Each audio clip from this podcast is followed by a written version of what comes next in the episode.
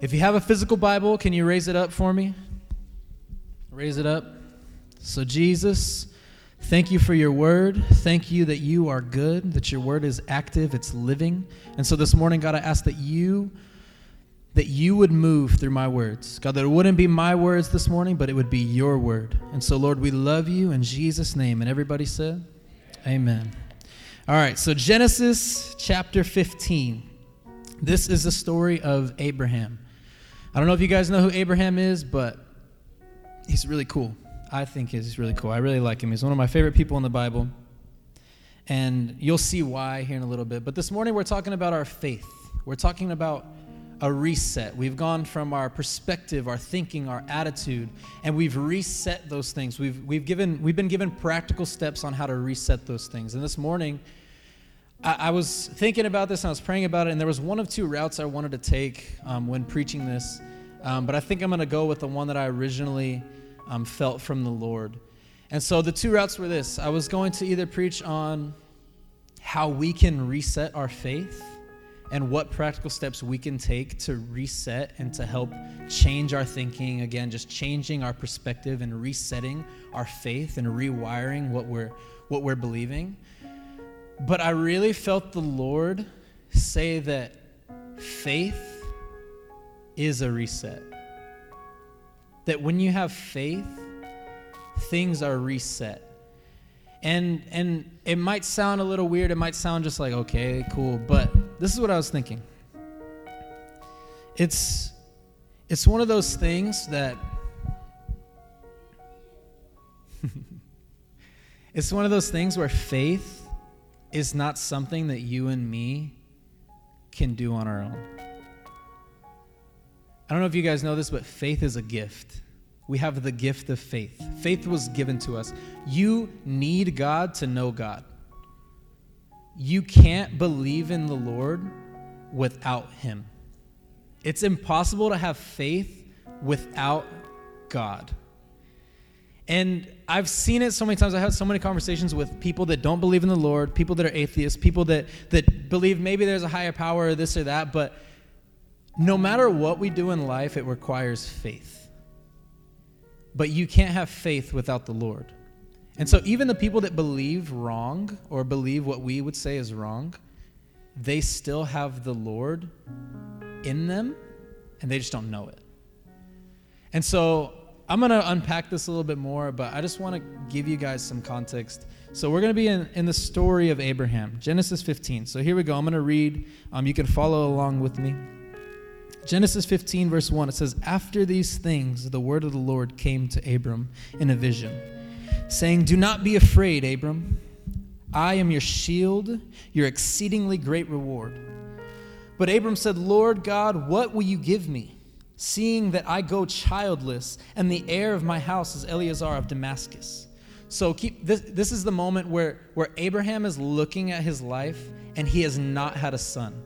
And so, back in the Bible days, back in this time, you always wanted to have a son because the son is who carries on the name. Son is the, the one that carries on the, you know, your generation to generation.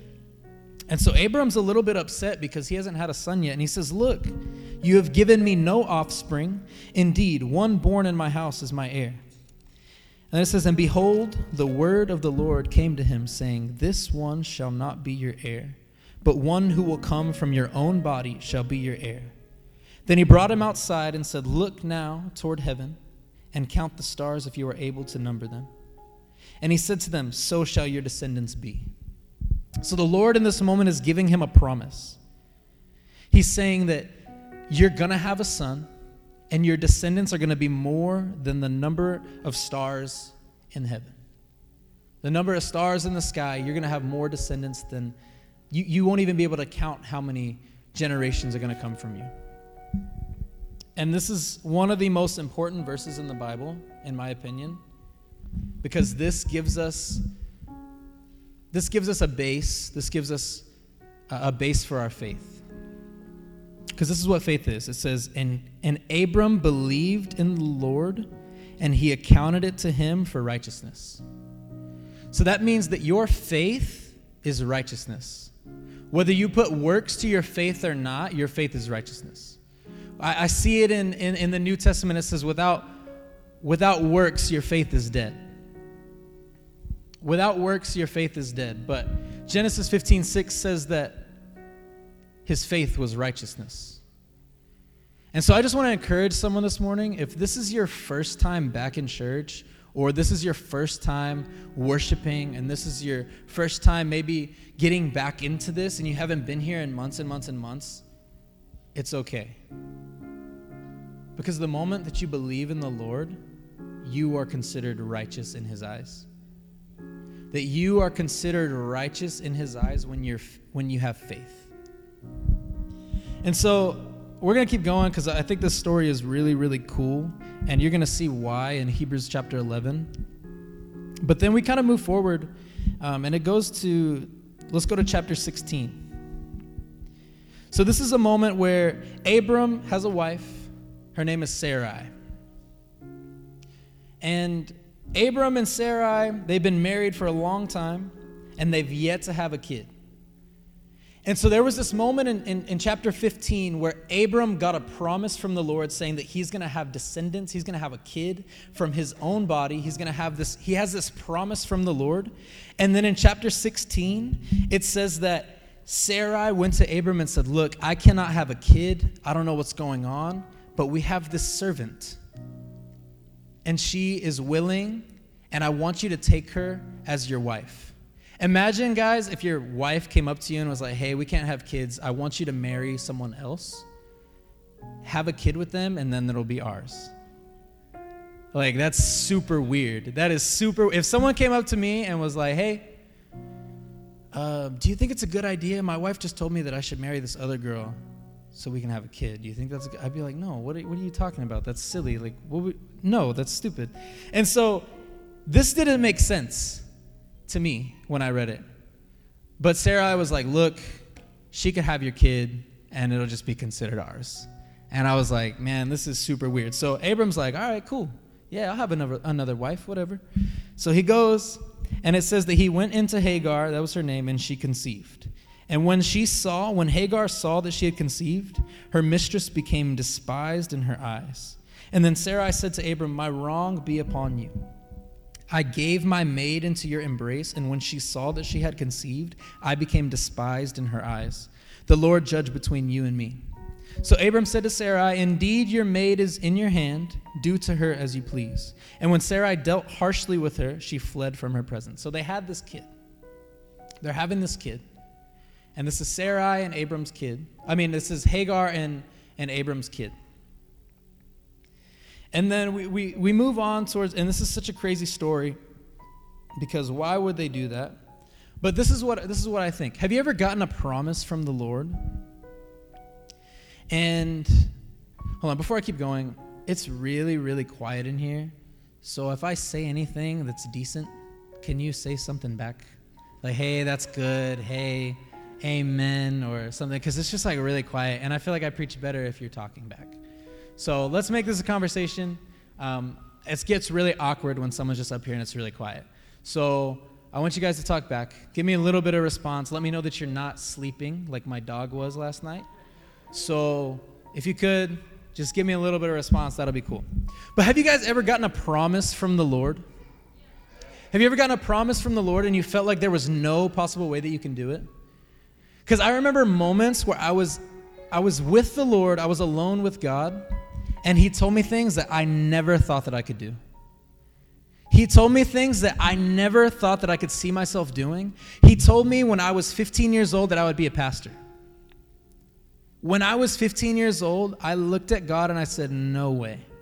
There is no way I would ever be a pastor. And here I am, being a pastor. And it's sometimes it's really weird to look at, or it's really weird when I'm having conversations with my friends, or I meet someone, and they're like, "Oh, hey, what do you do?"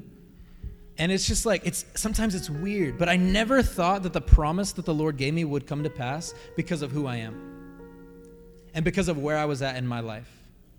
Because at that time I wasn't following the Lord, I wasn't fully aware of His presence. I wasn't. I knew who God was, but I wasn't fully committed to Him. And so I thought to myself, there is no way that someone like me, someone so prideful, someone so angry and mean could be someone that's supposed to shepherd people and love people through their mistakes and through their hurt. I never thought that I could do that. And in the same way, Abram had this moment where he looked at God and he said, There's no way that I could do that. And this is where it is. So, so we keep going in, in, um, in 16 and 17. And, and this is just where Abram gets this promise from the Lord. And I want to show this to you because this is this is so crazy because he was with God, and I'll start um, chapter 17, verse 15. It says, Then God said to Abraham, As for Sarai, your wife, you shall not call her, you shall not call her name Sarai, but Sarah. So this is the moment where the Lord came to Abram and changed his name to Abraham and said that he would be the father of many nations. And now he's changing Sarai's name to Sarah. And then in verse 17, it says, Then Abraham fell on his face and he laughed. And he said in his heart, Shall a child be born to a man who is 100 years old? And his wife, that was 90 years old, bear a child? Imagine being 100 years old and your wife being 90, and the Lord coming up to you and say, Hey, you're going to have another kid. Or hey, you're going to have your first kid, and you're 90 years old. I've never had a kid before. I'm not a woman. But for those of you who have had kids, I heard it's painful. I heard that it's it's hard, and I admire you guys for walking through that. Um, you guys are amazing. Shout outs to my mom for carrying me. But like nine months of having a kid inside of you growing, the pains, the hurt from it, the aching, the the soreness, all of this stuff that I've never had to deal with. And maybe you dealt with it when you were 20, 25, 30, whatever. But imagine being 90 years old and having to carry a child for nine months and then give birth. And this is like in the days where there was no pain medication, there was no like, hey, let's have a quick C section and, and put you to sleep. I, I don't know how it works, but like that was not around at the time. Right? That was not around at the time. And so Abraham is given this promise from the Lord that they would have a kid at 190 years old. No way. I, I don't even believe that. I don't believe that that would happen. That's crazy. That's absurd to think about. And Abraham did exactly what we all would have done, and he fell on his face and he laughed at God. I have been in the same position as Abraham, where the Lord has given me a promise, like I said, and I laughed at him because I thought there was no way that I could do this. There's no way that I could do this. And then we move on to, to a little bit further in chapter 18, it says, The Lord appeared to Abraham in the likeness of three men. So the Lord came to Abraham in the likeness of three men, and when Abraham saw them, he ran from the tent door to meet them. He bowed himself to the ground and said, My Lord, if I have now found favor in your sight, do not pass on by your servant. Please let a little water be brought and wash your feet and rest yourselves under the tree. And I will bring a morsel of bread that you may refresh your hearts. After that, you may pass by, inasmuch as you have come to your servant. They said, Do as you have said. So Abraham ran over to his wife and said, Hey, make ready this meal. Get this for me. I'm going to go get a calf. We're going to kill it. We're going to prepare it. And so he took butter and milk and the calf which he had prepared and set it before the three men. And so this is before the Lord. The three men is the Lord. And he set it before them, and he stood by them under the tree as they ate. And then they said to Sarah, The Lord said to, to Abraham, Where is Sarah, your wife? And he said, I will certainly return to you according to the time of life, and behold, Sarah, your wife, shall have a son. So again, he, he redeems the promise. Even though Abraham had previously laughed at it, he comes back and he repeats it, and he says, Hey, you're going to have a kid. And Sarah was listening in the tent door, which was behind him. Now, Abraham and Sarah were old. They were well advanced in age, is what it says. Kids, teenagers, young people, don't call people old. Say that they're advanced in their years. They're advanced in their age. It sounds cool. It sounds better. Hey, how old is she? She's advanced. She's advanced in her years. and it says Sarah had passed the age of childbearing. She's already 90 years old. Therefore, and this is Sarah, the wife, Sarah laughed within herself And she said, After I have grown old, shall I have pleasure, my Lord being old also? And she's saying, Am I really going to have, you know, am I going to have this kid? And the Lord said to Abraham, Why did Sarah laugh? Have you ever been called out by the Lord for something that someone else has done? And they're like, Hey, why did you let them do that? Or like, Hey, why did, why did you, why did your husband do that? Why did your wife do that? And that's what he says to Abraham. Hey, why did she do that? But Sarah denied it saying, I did not laugh, even though it literally just said she laughed. And then he said, No, but you did laugh. Have you ever tried to lie to God and be like, Hey, no, I didn't do that? And he's like, Yeah, you did. Like, no, I didn't do Yeah, you did. And so this is what's this is what's happening. So setting up this whole picture, this is what the Lord is doing. He's giving them a promise. They try to take it into their own hands. They try to achieve it on their own. They tried to have a kid with another woman so that could be their son and it didn't work out. But the Lord is still faithful.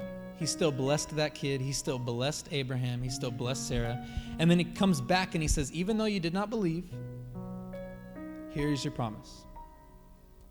So then we're going to move on to chapter 21. And the Lord visited Sarah and he said, And the Lord did for Sarah as he had spoken. For Sarah conceived and bore Abraham a son in his old age, at the set time of which God had spoken. And Abraham called the name of his son who was born to him, whom Sarah bore to him, Isaac. So it happened. The promise came to pass exactly when the Lord said it would. The promise came to pass. And I felt like when I was reading this, Abraham and Sarah felt like those people that are like, you have to see it to believe it. You know what I'm talking about? Like those people that are like, oh, you know, I'll believe it when I see it. I'll believe it when I see it. And I feel like there's so many people in our generation that are just like that. I'll, you know, I'll believe it when I see it. You say your God is good, well, I'll believe it when I see it because right now, my mom just passed away. I'll believe it when I see it. You say that your God is faithful, but but I'm broke right now. I'll see it when I believe it. I'll believe it when I see it. And for a moment in Genesis 15, 6, it says that Abraham believed and he counted it to him as righteousness. But the following chapters is when Abraham's doubt came in. And he believed the promise of the Lord, and then it came back and it was like, ah, I don't know if this is going to happen. And then it happened, and they believed. And so we're going to move on to Hebrews chapter 11. This is where I'm going to get, and I'm going to close it out. We're talking about faith, we're talking about reset. There's so many ways to reset your faith. There are so many ways to reset what you're doing. Maybe you're in your in your life right now and you've fallen into something that you're not supposed to be in. Maybe you're in a relationship that you're not supposed to be in. Maybe you're afraid because you don't have a job and you don't know where your finances are going to come from because unemployment's running out. You're afraid that you're not going to have what you need to move forward. You're afraid that the people around you are leaving you and you're not going to have friends anymore. And you need a reset. Maybe you're, you're, you don't know what you're going to do next. Maybe you don't know where you're going in your life, but you need a reset. And, and Pastor Chris has talked about it. He talked about changing our attitude, changing our perspective, being uh, uh, grateful for the things that we have, being content with where we're at. And those are things that can help reset your faith when you're thankful. And when you see what the Lord has done, it gives you faith for what He'll do. But I just want to say that faith is a reset for you. And this is why. Hebrews chapter 11, this is known as the Hall of Faith. We have the Hall of Fame with sports, but I feel like in the Bible, this is the Hall of Faith. And I have a few more minutes, so I'm going to keep going, but this is where it starts. Hebrews chapter 11. It says, Now faith is the substance of things hoped for, the evidence of things not seen, for by it the elders obtained a good testimony. By faith we understand that the worlds were framed by the word of God, so that the things which are seen were not made of things which are visible. And this is what it goes into um, verse 4, verse 5, verse 7, verse 8, sorry, verse 9, 10, 11. This is what it goes into. It says, by faith, Abel offered to God a more excellent sacrifice than Cain. And then it goes on to tell the story of Abel. And then it says, By faith, Enoch was taken away so that he did not see death. Verse 7 By faith, Noah, being divinely warned of things not yet seen, he, he, he literally built an ark never having seen rain before. Rain had not happened when God said, Hey, build this ark. They had never seen rain before. If you read it and you biblically look at it and scientifically, um, it talks about the earth being like fermented and all this stuff going on. And it, it basically means that there was never rain. And Noah built an ark knowing that the Lord had said, Hey, it's going to flood. And they had no idea what a flood was. But he built this ark. And so it's going through and it's saying, By faith, everyone did these things, by faith. And then it goes into verse 8. And this is where, you know, this blew my mind right here. It says, By faith, Abraham opened, or he obeyed when he was called to go out to the place which he would receive an inheritance. And he went out not knowing where he was going. By faith, he dwelt in the land of promise, as in a foreign country, dwelling in tents with Isaac and Jacob, the heirs with him of the same promise. For he waited for the city which has foundations, whose builder and maker is God. And then verse 11 it says, By faith, Sarah herself also received strength to conceive seed, and she bore a child when she passed the age, because she judged God as faithful who had promised. That's not what I just read. In Genesis, that's not what I read. I did not read that. It says, By faith, Sarah herself also received strength to conceive seed. She bore a child when she, she was past the age because she judged him as faithful. But when I read Genesis 15, 16, 17, 18, 19, 20, 21, going through that, the entire time, Sarah doubted. She did not believe that she would have a kid. She did not believe the word of the Lord. But in Hebrews chapter 11, God doesn't recognize their doubt. God doesn't even acknowledge. They don't mention that she laughed. They don't it doesn't mention that Abraham and Sarah had doubted. All it mentions is that they believed. And this is why faith is a reset.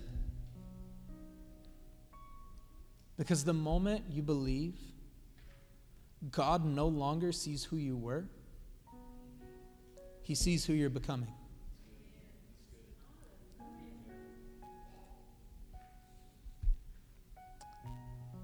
And when I read this, it, it changed me. It shifted my heart because there have been moments where I felt the Lord give me a promise and I doubted it, and then it came to pass. And I remember being in those moments where I looked at the Lord and I said, God, I'm so sorry that I didn't believe what you told me.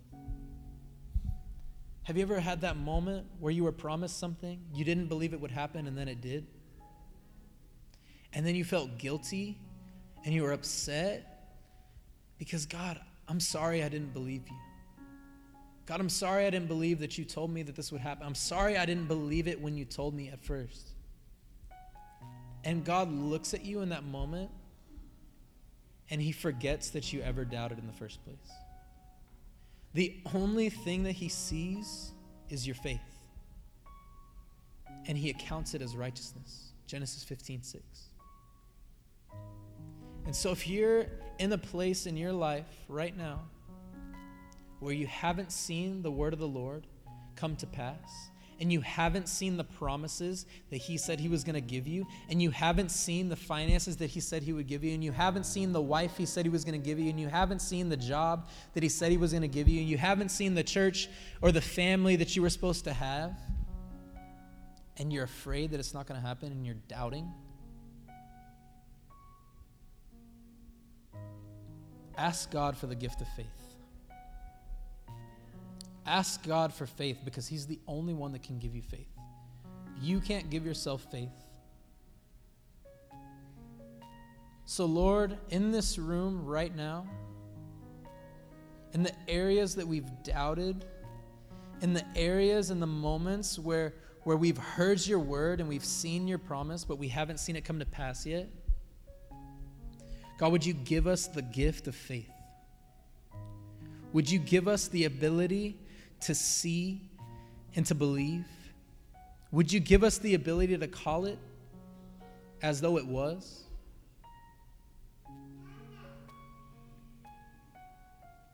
So, Father, I thank you that you don't see our mistakes, that you don't see our doubt. God, that even when we're faithless, even when we're unfaithful, even when we turn away from the things that you have given us, even when we're far away from you and we feel like we can't get back, you're faithful. You've always been faithful. No matter how far I go, no matter what I get myself into, no matter the people that are around me, you're faithful. Your word says, Lord, that when you come back, riding on the horse, you're not going to be known as mighty warrior. You're not going to be known as provider. You're not going to be known as this or that. But you're going to be known as faithful and true. It says that when you come back, you're going to be known as faithful and true, that the world will see you as faithful and true. So, Father, I thank you that you are faithful and you're true to your word. And that when you give us a promise, we don't have to put it in our own hands. We don't have to try to make it happen on our own. We don't have to try to go out and, and do this and work for it. But it's in your hands. And you're faithful and you're true. So, Lord, I thank you that we can look in the Old Testament and we can look at it in the New Testament and we can see your heart through it all. That we can see your heart through the entire Bible. That it's not that you were an angry, bad God that killed people over and over, but throughout the entire thing, you're faithful and you're true. Throughout the entire thing, we see a merciful King, a loving Father. So, Lord, we love you. And God, right now, I just pray for everyone in the room that's been doubting, that's been afraid, that doesn't know where they're going, that doesn't know what's next for them. And I pray that you would show them and you would reveal yourself to them. For me in my life, Lord, would you reveal yourself to me? Would you reveal your heart to me? Would you reveal our next step? Would you reveal where we need to go, where this is going to come from, what we need to do? And stop trying to do it on our own, Lord, but we would fully trust that you have it in your hands. So, Lord, we commit this to you. We commit our time to you. We commit our hearts to you. We commit this word to you.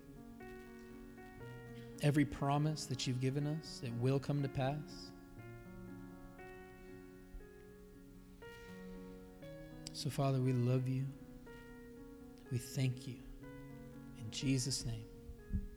And everybody said, Amen. Amen.